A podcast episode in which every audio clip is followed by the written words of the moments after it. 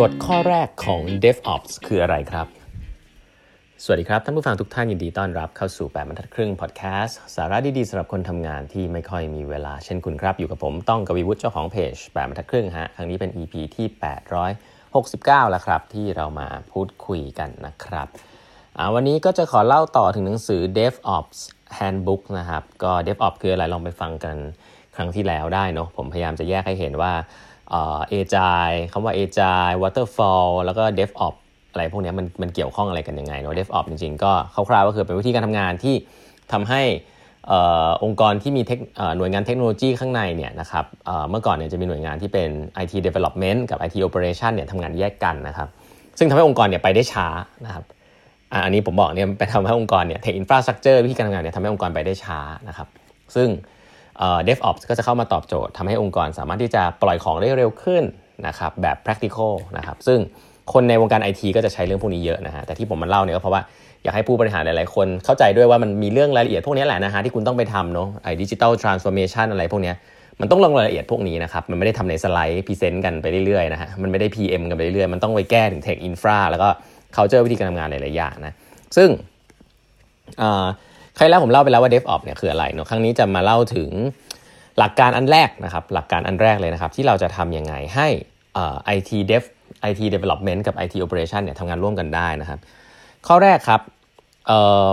โกของ DevOps เนี่ยเขาเรียกว่า principles of flow ครับ flow ก็คืองานที่มันไหลมานะครับ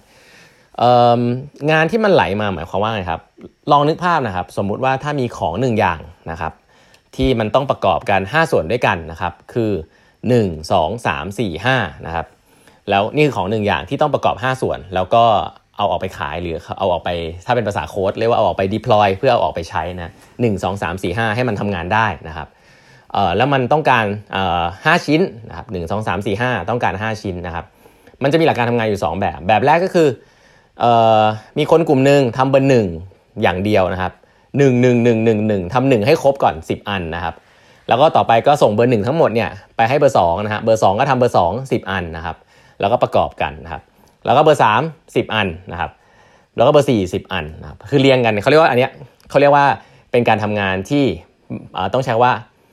ไม่ใช่ DevOps ละกันนะ เพราะว่า flow แบบนี้มันจะช้านะเพราะสิ่งที่มันเกิดขึ้นคือ bottleneck นะครับ bottleneck คืออะไร ถ้าเกิดว่าคนกลุ่มแรกนะครับทำสิบอันแรกอยู่ คนกลุ่มที่2เนี่ยก็จะต้องรอคนกลุ่มแรกให้ทำคนคนกลุ่มแรกอะ ทำครบ 10 อันก่อนถูกไหมฮะถึงจะส่งทั้งทั้งอันมาให้คนที่ทำชิ้นส่วนที่ 2 ได้ อย่างเงี้ยก็เกิดการรอกันละก็จะช้าละนะครับ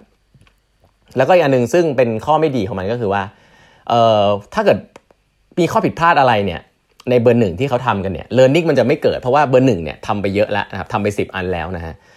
เปลี่ยนไม่ทันละทำไปเยอะแล้วนะครับเพราะว่าดันทำวิธีการแบบเดิมๆอันนี้พูดง่าย ๆแบบนี้ก่อนนะครับ ซึ่ง หลักการของ Flow เนี่ยเขาบอกว่าเขาอยากจะให้เราเนี่ยสามารถที่จะประกอบอะไรก็ตามที่มันประกอบกันขึ้นมาหลาย ๆ ส่วนแล้วใช้งานได้เลยทันทีนะครับไม่ว่าจะเล็กแค่ไหนก็ตาม อยากให้ประกอบมันขึ้นมาแล้วก็ใช้ได้เลยทันที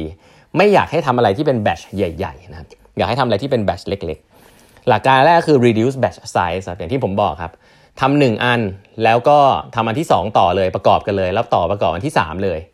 ประกอบจนมันสามารถที่จะขึ้นมาเป็นรูปเป็นร่างได้ก่อนนะครับเพื่อที่คุณจะรู้ว่ามันใช้งานได้หรือเปล่า ข้อดีก็คือว่ามันทำให้แบตไซส์เล็กลง แล้วทำให้เวลาในการรอคอยงานน้อยลงนะครับแล้วก็สิ่งที่คุณจะได้คือ learning จากการที่ลองเอาไปทำจริงก่อน1อัน learning ก็จะกลับมาลิงก์กับสิ่งที่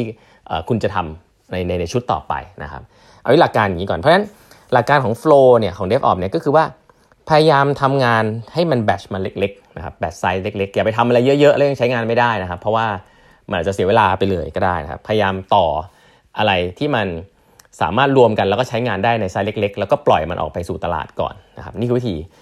วิธีคิดแบบง่ายๆเนาะถ้าในภาษา coding IT infrastructure เขาบอกว่าเออก็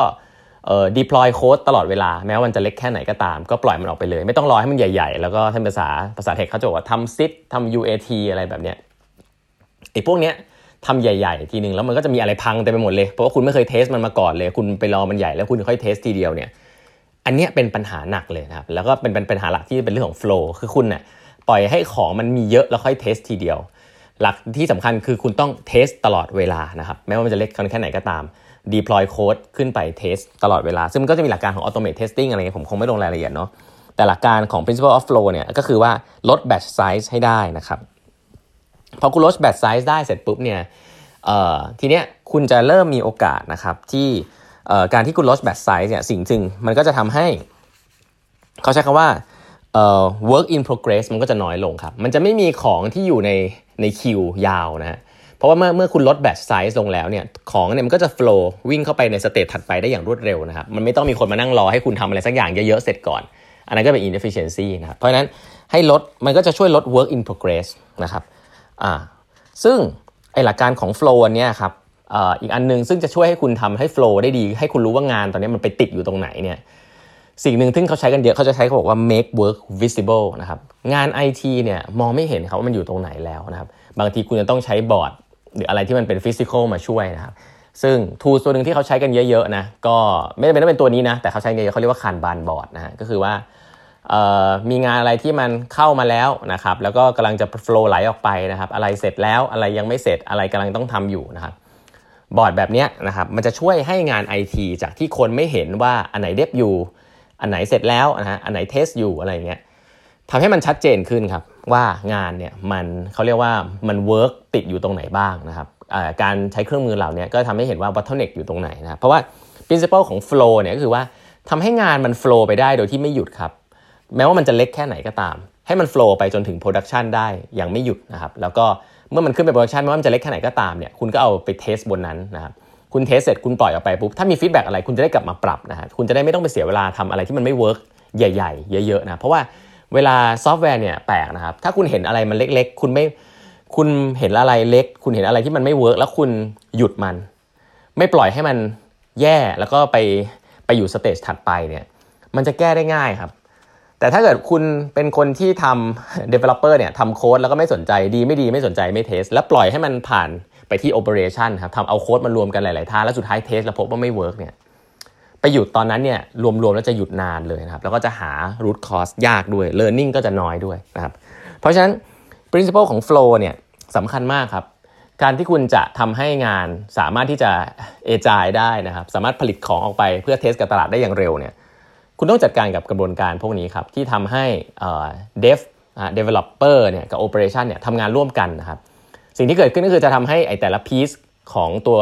โค้ดที่ developer ทำเนี่ยมันได้รับการ test อยู่ใน loop เดียวกันเลย เมื่อ test แล้วก็รวมร่างกันเนี่ยแล้วก็ปล่อยออกไปได้เลยครับ ไม่จำเป็นที่ต้องทำเป็น batch ใหญ่ ๆ แล้วเอาไป test ทีเดียว เพราะว่าถ้าแผนกมันแยกกันเนี่ยโอ้โหกว่า IT operation จะมาสร้าง environment ต่างๆนะครับใน phase ต่างๆ ให้กับ developer ในการ test ในการ deploy เนี่ย จะช้ามากนะครับแล้วก็เมื่อมีปัญหาเนี่ยก็จะเกิด stage gate process อะไรเต็มไปหมดเลยครับเพราะการรวม 2 ทีมนี้เข้าด้วยกันและทำงานโดยใช้เครื่องมือที่เหมาะสมเนี่ยจะช่วยนะครับให้องค์กรเนี่ยมี IT infrastructure ที่ผมใช้คำว่าtest ของได้เร็วขึ้นละกัน test ของได้เร็วขึ้น ซึ่งอันนี้คือ goal ในเชิงธุรกิจที่เราชอบพูดกันเนาะ Agile fail fast อะไรเงี้ย fail fast ที่ไม่เกิดในทัศนคติอย่างเดียวนะ fail fast เกิดที่ action แล้วก็กระบวน มันไม่เปลี่ยนที่ที่กระบวนการอย่างเดียวด้วยนะ มันเปลี่ยนที่ เครื่องมือที่คุณใช้ด้วยนะครับ เวลาคุณเอาคนมารวมกันเนี่ยแล้วคุณบอกให้เขาทำสิ่งเหล่านี้ถ้าไม่มีเครื่องมือนะครับ ถ้ากระบวนการเปลี่ยนแต่เครื่องมือมันไม่เหมาะสม และทัศนคติไม่เปลี่ยนเนี่ยมันก็จะเป็นอะไรที่เป็น stage gate process ซึ่งองค์กรไอทีหลายๆมีหลาย ๆ ที่มีนะครับก็คือว่าจะทำอะไรสักอย่างหนึ่งเนี่ยหูต้องไปขออนุญาตไปอะไรกัน เพราะว่ามันอยู่คนละทีมนะครับนั่นคือหลักการหนึ่งเหมือนกันก็คือการเอาทีมมารวมกัน แล้วก็ให้เครื่องมือที่เหมาะสมนะครับเพื่อให้เกิด principle ของ flow ทำให้งานเนี่ยมันออกไปเป็น เขาเรียกว่า working software ถ้าใครรู้หลักการของ Agile อันนึงก็คือว่าจะต้องมี working software ออกไปบ่อยๆ in product increment นะครับของเนี่ยออกไปบ่อยๆ ใช้งานได้บ่อยๆนะครับแล้วก็ไม่ work ก็เอากลับมาแก้ครับดีกว่าที่เราทำของเป็น piece piece เอาไว้เยอะๆนะครับแล้วก็ใช้งานไม่ได้แล้วก็เอามารวมกันใหญ่ๆ แล้วก็พบมันไม่ work ในตอนท้ายก็จะปรับอะไรค่อนข้างยาก อันนี้หลักการง่ายๆของ flow เนาะก็คือการที่ทำให้งานมันไหลไปแบบเนี้ยโดยที่ไม่มี bottleneck ให้มากที่สุดนะครับไม่มีใครต้องรอใคร อ่านี่คือหลักการของ flow นะครับ เดี๋ยวเดี๋ยวตอนหน้าเดี๋ยวผมจะเล่าหลักการอันถัดไปให้ฟังเลยนะว่า DevOps เนี่ยนอกจากเรื่อง flow ให้งานมันไหลไปไวๆแล้วเนี่ยหลักการอันถัดไปคืออะไรนะครับ วันนี้เวลาหมดแล้วนะฮะฝากกด subscribe แบบพึ่ง podcast นะแล้วพบกันใหม่พรุ่งนี้นะครับ สวัสดีครับ